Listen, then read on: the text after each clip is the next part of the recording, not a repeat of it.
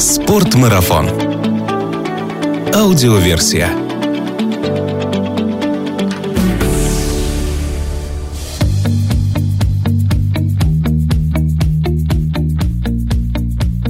Всем привет! Это подкаст «Спортмарафон. Аудиоверсия». Немного о спорте, но много о наших спортивных увлечениях, активном и здоровом образе жизни, путешествиях, приключениях и снаряжении для всего этого. Меня зовут Артур Ахметов, и если вы не первый раз слушаете наш подкаст, расскажите о нем друзьям. Ну а если первый раз, то добро пожаловать. Подписывайтесь, ставьте хаски, ну и вот, вот это вот все, что обычно говорят в таких случаях. У меня в гостях сегодня моя коллега Анастасия Волобуева. Настя, привет!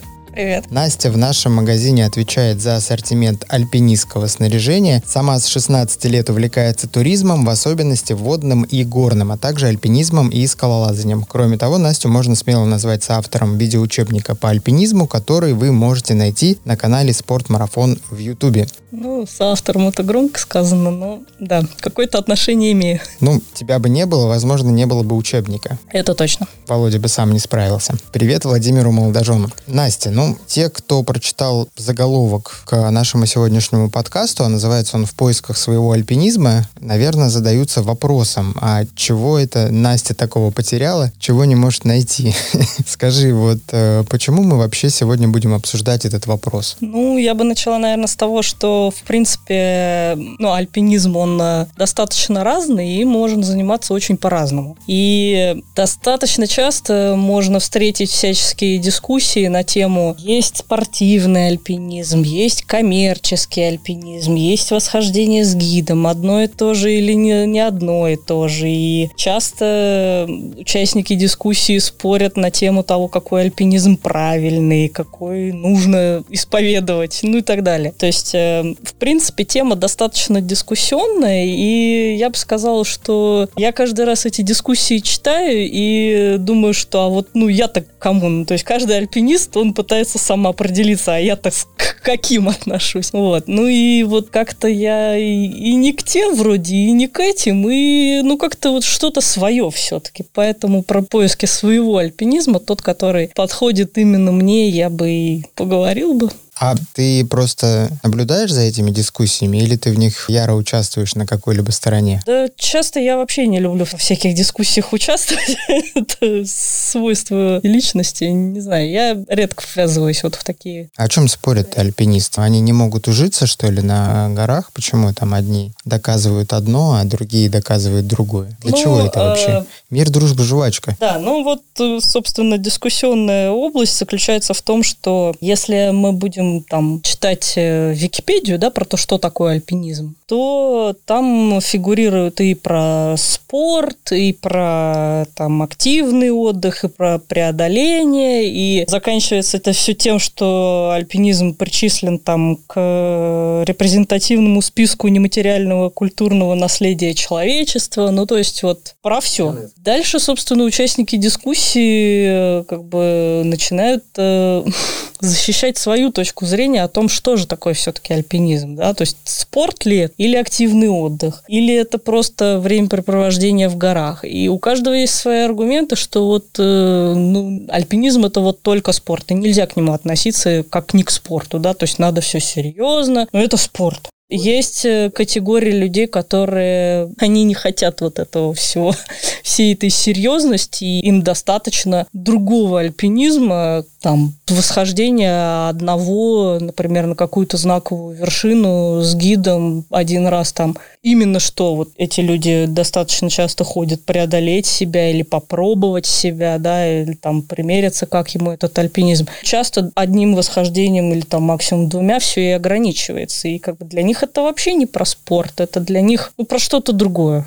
История в том, что есть некая непримиримость в этом. То есть те, кто считают альпинизм спортом, например, то есть они не воспринимают как правильный вид э, занятия альпинизмом, вот э, там восхождение с гидом или коммерческий или еще какой-то. То есть, ну, достаточно яро как-то защищают именно свою точку зрения. А есть ли определение вообще спортивного альпинизма? Что должно быть в альпинизме такого, чтобы он стал спортивным? Как такового определения его, на мой взгляд, нет. Есть некие признаки, И есть мнение, что спортивный альпинизм это вот там соревнования, разряды, и достаточно часто присутствует вот такое вот не пущать да, то есть там туда нельзя, сюда нельзя, какие-то ограничения, какие-то правила горовосхождения, и вот как бы вот эта вся аура, она присуща понятию спортивный альпинизм. Против чего, собственно, как бы и воспринимают люди, которые не хотят этого всего. Но в моем понимании это достаточно ограниченный взгляд на спортивный альпинизм, потому что он достаточно однобокий, потому что спортивный альпинизм, он в том числе это про самостоятельность. Начинаешь, конечно заниматься с инструктором, да, но все занятия, все вот это овладение техникой, теорией, физподготовка, практика в горах и так далее, она, большому счету, направлена на то, чтобы выйти на самостоятельные восхождения уже своей командой. То есть там, начиная с какого-то момента, ты там уже должен на там определенный разряд руководить восхождением, то есть уже становиться в позицию руководителя восхождения и вести там свою группу как-то. Ну, то есть вот у нас эта система э, обучения, да, альпинизму, она, она в принципе, вот если ты учишься альпинизму, то подразумевается как бы автоматом, что ты вот в системе спортивного альпинизма, потому что там, ну, мало есть как бы предложений таких, что вот э, есть какие-то обучающие программы, а они при этом не завязаны ни там, ни на какую-то разрядную систему, ни еще на что-то, да, то есть достаточно часто проводится параллель именно вот спортивного альпинизма и при этом обучающего. Ну, то есть у нас вот эта система владения умениями, она как бы немножко обнесена такой бюрократией, связанной со всякими вот разрядами, куда можно ходить, куда нельзя ходить, какие правила горовосхождения надо соблюдать при этом, ну и так далее. Но это не везде так, то есть там в Европе, в общем, осуществляются учебные программы, и там никакими разрядами они не пользуются. Ну, то есть у них какая-то своя вот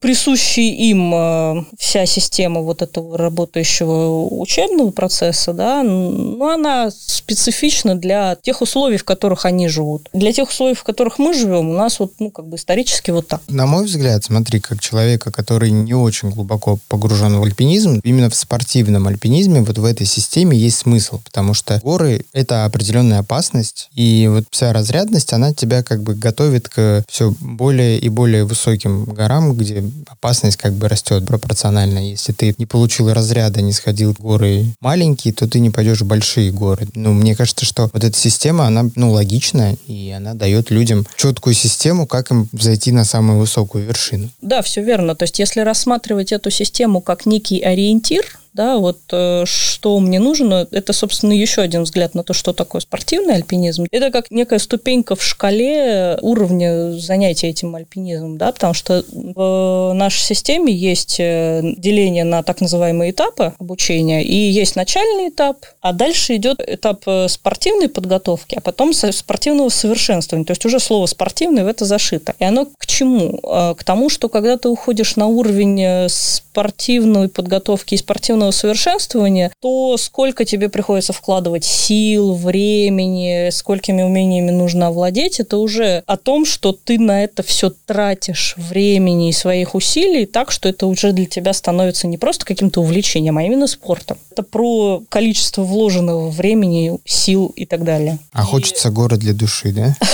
Иногда да. То есть э, тяжело свернуть с этих рельс, когда у тебя есть там какой-то формальный разряд, и ты вроде как хочешь куда-то поехать, э, и дальше тебя, как характеризацию тебя как альпинизма спрашивают про твою квалификацию, про твой разряд, да, но при этом это может никак не соотноситься с твоими целями, что ты там, например, можешь иметь там третий разряд и там выходить уже на второй разряд, там, не знаю, одной горы не хватает до второго разряда, да, а тебе, в общем, как бы, ну, просто хочется в горы. Да ты единичку можешь походить вот просто в хорошей компании, да, там, и двойку походить в хорошей компании, и тебе не обязательно обязательно стремиться к тому, чтобы там идти непременно вот на такую-то гору для того, чтобы закрыть этот разряд. И как бы это, ну, то есть вот сворачивание с рельс, оно тяжело происходит. Настя, ну а если вот рассмотреть восхождение с гидами? Гиды же тоже, наверное, не глупые люди, которые водят людей в горы, и они же тоже наверняка чем-то руководствуются. Каких людей в какие горы вести, а каких людей нет. Вот в этом случае что происходит? Гид же тоже должен как-то определить уровень мастерства там человека. Если человек просто на словах скажет, ну, я вот, я хорош для этой горы, веди меня, да? Это тоже не выход. Наверное, тут тоже нужно показать книжечку с разрядом или нет? Ну, в обычном варианте взаимодействие примерно такое же, как, наверное, в Европе. То есть ты про свой уровень просто говоришь, перечисляя там набор маршрутов и гор, где ты был. Ну и дальше уже про тебя что-то понятно.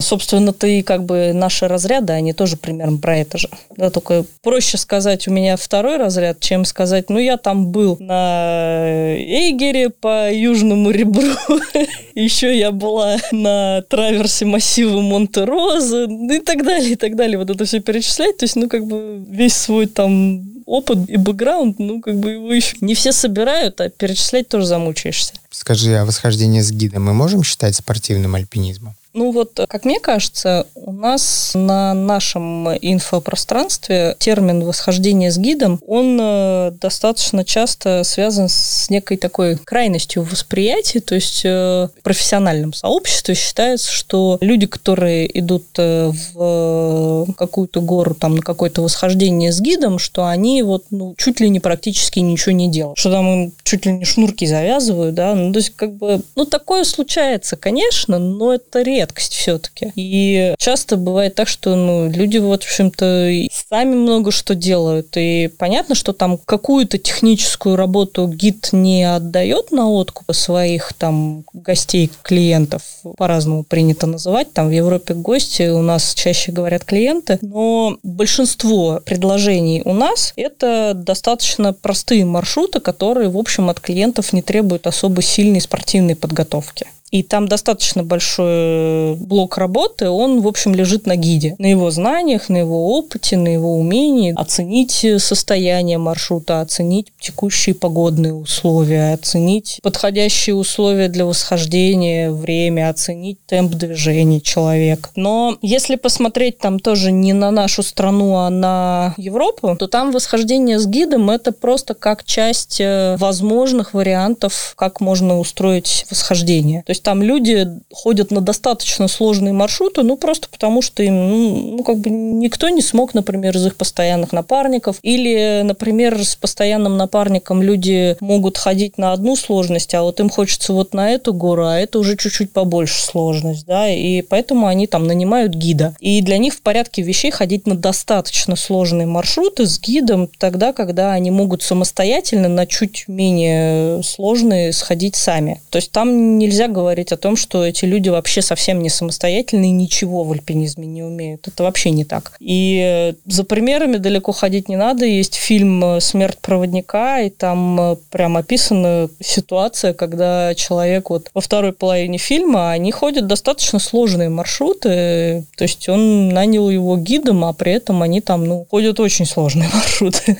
С этой точки зрения, как бы, с точки зрения умений, восхождение с гидом, оно может не отличаться от спортивного альпинизма. Наверное, отличается скорее та самая самостоятельность или нет, ну, то есть в восхождении с гидом большую часть э, работы по принятию решений берет на себя гид. А в спортивном, так называемом, да, нашем понимании альпинизме, это руководитель. Этим руководителем может быть в текущий момент э, любой участник из отделения, да, там из группы какой-то. Ну и большое различие – это задача, какая стоит перед гидом и, например, перед инструктором отделения спортивного альпинизма. То есть э, задача гида, она заключается в том, чтобы сводить безопасно группу или одного участника на определенную вершину. Задача инструктора заключается в том, чтобы передать знания и научить. С этой точки зрения становится даже не тождественное вот восхождение с гидом и коммерческий альпинизм, потому что ну, одинаково, в общем, за свою работу человек получает э, некое вознаграждение, и то, какую задачу он при этом выполняет, в общем, в моем понимании, ну, не должно зависеть, да, то есть профессионалы гиды и профессионалы инструктора, в общем-то, делают достаточно сложную работу и те, и те. Поэтому мне даже странно иногда, когда коммерческим альпинизмом называют только вот восхождение с гидами, да, и не понимая о том, что инструктор, который работает с отделением, он тоже совершает достаточно большую работу. И И как бы почему это не должно оплачиваться, почему там люди привыкли, что это должно быть всегда там... То есть это не привыкли называть коммерческим даже альпинизмом, да, то есть это привыкли даже противопоставлять. Ну, мы вот с тобой в процессе беседы, получается, выделили такие две большие группы в альпинизме. Это спортивный альпинизм и, условно говоря, коммерческий альпинизм, он же почти восхождение с гидами. Почти же, да? Почти. Не совсем так. Где ты находишься? Какой альпинизм тебе больше по душе? Что вот из этого ты бы хотела выбрать? А я, наверное, сейчас даже еще про некую терминологию хочу поговорить, и в результате отойду даже еще в сторону. Так, смотри, вот, э, вершина не бесконечна. Да. Далеко в сторону не отходи. Вот э, достаточно шаблонно восприятие спортивного альпинизма как хождение по клеткам. Такой термин есть. Закрытие разрядов, э, вот эти вот клетки, и как бы вменяют спортивным альпинистам то, что они вот этим всем занимаются. Клетки — это клетки в книжке, я так ну, понимаю, да? В разрядной. Да, типа того. Угу. Как мне кажется, больших глобальных различий между тем, что э, человек стремится к закрытию какого-то разряда, или к тому, что он э, говорит, я сходил на Эльбрус, Эверест, семь вершин нужно подчеркнуть. Вот больших различий все равно нету. То есть это все равно как бы про какие-то амбиции. И уж как они выражены, и с помощью чего, с помощью или спортивного альпинизма, или с помощью восхождения с гидом, ну, это все равно про одно. Это про то, как человек себя ставит там в иерархии этих вот э, крутых альпинистов. Ставить в оппозицию с этой точки зрения не получается ни, ни спортивный и коммерческий, да, там восхождение с гидом альпинизм. И, на мой взгляд, настоящая позиция этому всему – это, ну, как бы отсутствие амбиций. Как это реализовать? Это интерес не к конкретным категориям, не к конкретным званиям. Если ты характеризуешь себя не как альпиниста, я там третий разрядник, или я там мастер спорта, или я там э, восходитель на Эверест. А вот, ну, как бы я альпинист, который любит там горы. Вот, собственно, как бы, наверное, мой альпинизм, который мы вот тут вот все сидим и ищем, он куда-то в эту сторону. Фактически просто любить горы. Да,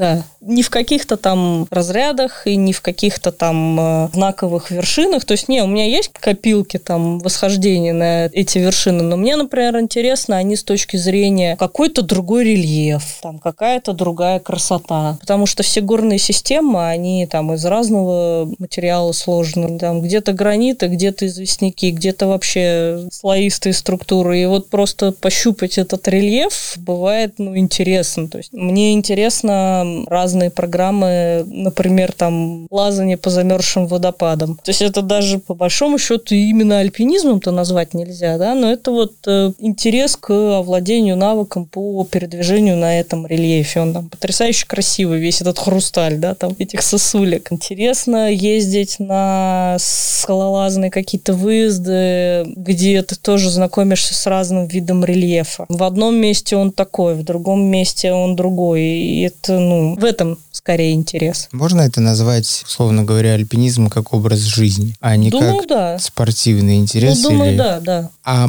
можно ли предположить, что вот для некоторых альпинистов наличие разряда – это простой ответ людям из неальпинистской тусовки? Ты кто? А я альпинист со вторым разрядом. Хотя они ничего не понимают о том, что это такое. Но вот как бы так, да? Потому что внутри тусовки-то все понимают, что несмотря на то, что у всех есть разряды, все ходят в горы, ну, потому что люди просто любят горы. Ты знаешь, мне кажется, и не извне, и не внутри. А не всегда совпадают идеологии. И иногда человеку извне, в общем, непонятно, что такое твой второй разряд. И, скорее всего, непонятно. Но звучит классно. А, в общем, и внутри достаточно часто бывает, что есть некая такая... Ну, то есть о тебе складывают впечатление, когда ты говоришь, я там третий разряд. Ты такие, а, ну, понятно. Угу. Ну, то есть как бы вот некая такая оценочность. И не думают люди изнутри в тусовке при этом про то, что ты просто человек, который любит города. А твое первое восхождение, ты помнишь? Наверное. Ты смотришь по сторонам, ищешь подсказку?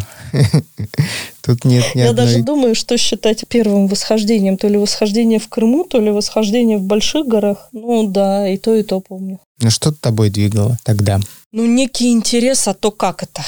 угу. понять, кто ж такие эти великие люди-альпинисты, которые так круты, что лазят по горам. Скорее, вот, да, интерес понять вообще, как это, могу ли я. Ну, потому что есть некое такое действительно впечатление про альпинизм, что это вот там какие-то крутые спортсмены. Для обывателя оно так. То есть мое первое восхождение, оно было про то, чтобы понять, как это. И смогу ли я. Ну, тогда ты думала, что вот эта гора такой-то категории, она войдет мне в зачет, и мне нужно будет пройти еще вот это и вот это, чтобы поставить вообще галочку нет. в клеточке. То есть все же это была мечта. Нет. То есть это просто как-то, ну, оно было как-то само собой. То есть это все как-то присутствовало, но никакой не самоцелью было. В целом ты об этом упомянула уже, но вот распространенная оценка альпинизма как чего-то очень сложного и недостижимого, да? Такие люди-альпинисты, они прям трушные все, подкачанные, загорелые, почти супермены, лазят по горам. Даже, наверное, спайдермены, можно сказать. Может ли вот эта оценка альпиниста мешать вообще развитию этого вида активности, продвижению его в массы? Вообще, насколько альпинизм сейчас доступный вид активности? Не буду называть его спортом специально. Доступный вид активности для широкого круга людей. Как человек-интроверт, я вообще не уверена, что имеет смысл продвигать альпинизм в массы. Ну, как бы меньше народа, больше пространства. Пространства в горах не хватает. Не, шутка, конечно. Снаружи, да. Снаружи альпинизм э, производит впечатление как э, такого чего-то сложного, труднодостижимого. Когда ты внутри начинаешь этого всего вариться, это ощущение напрочь пропадает, и кажется, что, ну, нет там восхождения какое-то простое, ну, что там такого-то? Все возможно, все реально, а вот те вот, которые вот ходят там вот, вот на те вот шестерки, это да, это боги. Ну, то есть вот как бы уже начинаешь просто между альпинистами сравнивать, а сам по себе альпинизм уже не кажется чем-то таким вот труднодостижимым. Хотя такой имидж присутствует, и, на мой взгляд, ровно этот имидж, он притягивает людей, которым э, важно по своему устройству, по своей идеологии некая иерархия, некие амбиции, некие медальки, галочки, разряды и вот это все. Ну, потому что чувствует сопричастность э, с вот этими вот крутыми, это да, там как-то себя в этом находить. Может ли стать альпинизм массовым сейчас? Ну, если смотреть на мир, то да. Если смотреть на нашу страну, то это скорее между собойчик, тусовочка, и она не очень большая. Но, безусловно, с моей точки зрения, массовость альпинизму, она может помочь в развитии Потому что, вот как пример, да, есть э, немецкое альпийское сообщество. Оно большое, и оно достаточно большое относительно там населения Германии, настолько, что это сообщество может уже за свои взносы, которые они платят в это сообщество, добиться каких-то хороших условий по страховкам. То есть они своей массой и массовостью, они уже могут диктовать, ну вот как э, у нас автомобилистов много, отсюда много предложений по автостраховкам. Вот так точно у них, да, то есть альпинистов или там людей альпийских трекеров, походников и так далее, и так далее. Если их становится много, если это становится массовым, вот эта вся масса, она начинает какие-то условия для себя создавать просто свои, своим количеством. Ну, уже нельзя их игнорировать, да? Ну, да их слишком да, много. Так и с, у нас с альпинизмом, да, то есть если сейчас мало занимается, то сейчас и менее востребованы горные хижины, приюты, альп-лагеря, базы и так далее, и так далее. То есть их в какое-то время, там, в советский период было очень много, сейчас их сколько-то есть, но это не столько, сколько их было в советский период. И вот этой всей инфраструктуры, там, если происходит рост, ее не хватает. При этом в Европе нет вот этой всей разрядности, да, нет, там просто люди оценивают э, свои силы так же, как, собственно, и оно должно быть у нас, да, то есть э, каждый человек, в общем-то, если он взрослый и адекватный, да и не обязательно взрослые, дети тоже такое умеют. Ну, желательно адекватный, да? Да, желательно адекватный. Он оценивает свои способности. Сможешь ты вот это вот или не сможешь? Вопрос в том, что я это могу оценить не очень объективно. Мы всегда себя оцениваем немножко выше и лучше, чем мы есть. Если верить э, людям, которые живут в Европе, эти механизмы оценки, они как бы, получается, тебе по карману ударят. То есть ты там э, можешь встрять там в дорогую страховку, если ты там переоценил свои силы, и у тебя что-то пошло не так, и тебе пришлось там что-то нештатно, да. Если это какая-то программа учебная, и ты переоценил свои силы и решил, что у тебя достаточно опыта вот на эту сложность, а потом тебе там гид-инструктор говорит, нет, ты не готов. Он тебе никогда не возместит этого всего. Потому что ты, записываясь на эту программу, ты адекватно оцениваешь свой уровень. Ты вообще сможешь ее одолеть или нет? Ну, в горах нельзя просто себе врать. Так, наверное, можно сказать. Ну, да. В Европе альпинизм воспринимают как спорт или как все-таки прекрасное времяпрепровождение где-то высоко в горах, пусть и связанное с э, физическими усилиями? Да, мне кажется, и так, и так. Просто спорт, если его, как у нас, ассоциировать с разрядами, то нет, там не воспринимают как спорт. А если спорт ассоциировать с высокими достижениями, то, конечно, там есть люди, которые стремятся к каким-то достижениям, только это измеряется там, например, прошел маршрут по северной стене такого-то, прошел три маршрута по северным стенам за 24 часа, прошел такой-то маршрут за столько-то времени, ну и так далее. Это все, оно тоже как некий измеритель высокого уровня, да, и эти люди, которые все эти достижения совершают, их кроме как спортсменами по-другому не, невозможно назвать. То есть это ну, обыватель такого не сделает. Но при этом люди, которые то, что мы называем массовостью, да, вот этот некий базис из много людей, которые потом из них единицы становятся вот такими вот суперспортсменами, весь этот базис, он, да, он существует как альпинизм э, скорее как вид отдыха. Где-то посередине есть переход между этим и этим, когда человек для себя решает, что слишком много он тратит времени на это, чтобы называть это уже просто как хобби, и это уже становится стилем жизни и работы, или смыслом жизни, или просто жизнью. Для тебя сейчас это уже стало таким главным хобби, главным увлечением? Увлечением, да. Твой альпинизм где находится? Давай его уже начнем раскапывать. Ну вот он э, где-то как часть э, жизни, да, неотъемлемая, такая же, как э, ну вот я знаю, что у меня вот такая вот рука, да. Я знаю, что у меня там вот такой цвет глаз. Ну и как бы я вот с этим живу. Вот я знаю, что у меня есть в моей жизни альпинизм, и я вот с этим вот живу. То есть это некая часть меня, неотъемлемая, которая, в принципе, можно там не с такой прической жить, а сбрить все наголо, да, но зачем? Ну, так же с альпинизмом. Можно убрать из своей жизни альпинизм, но зачем? Он э, дает э, ресурс, он дает впечатление, он дает там какие-то новые навыки, знания, он дает еще что-то. Настя, а может быть просто не существует вот этой проблемы надуманной, что есть те сторонники и те сторонники, которые друг другу доказывают точку зрения, может это просто такая небольшая выборка людей, которые этим занимаются, а в целом все нормальные люди понимают, что кому-то важны разряды, кто-то хочет ходить в горы без разрядов, ну и всех объединяют горы. А вот эти вот люди, которые в чатах сидят, они и в гору, может, не ходят? Скорее всего, это, как и везде, поиск, э, некий поиск единомышленников. Потому что альпинизм, как ни крути, э, не все мы Алекс Ональд, который соло зашел.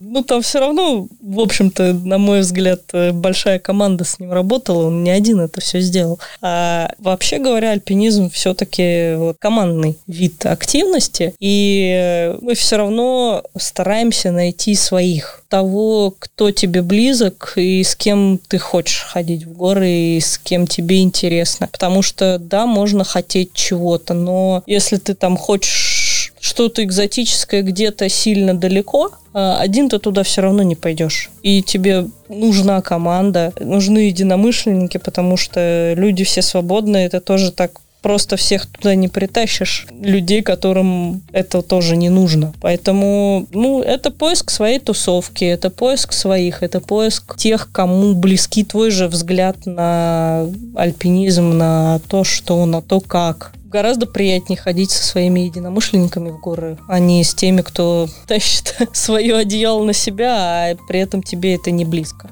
Как резюме нашего разговора, наверное, можно сказать, что каждый должен найти свой альпинизм, который ему по душе, и тогда, скорее всего, те горы, которые ему по росту, они сами откроются, и человек просто будет получать удовольствие от любого альпинизма, которым бы он ни занимался. Я думаю, да. Настя, спасибо тебе, что пришла. Спасибо за эту беседу. Надеюсь, люди, которые послушают, не устроят в комментариях войну э, за коммерческий альпинизм или какой-то другой, спортивный, например, и все мы будем дружны и приветливы. Желаю тебе отличных путешествий и до встречи в горах. Да, я тоже надеюсь. Спасибо. Пока.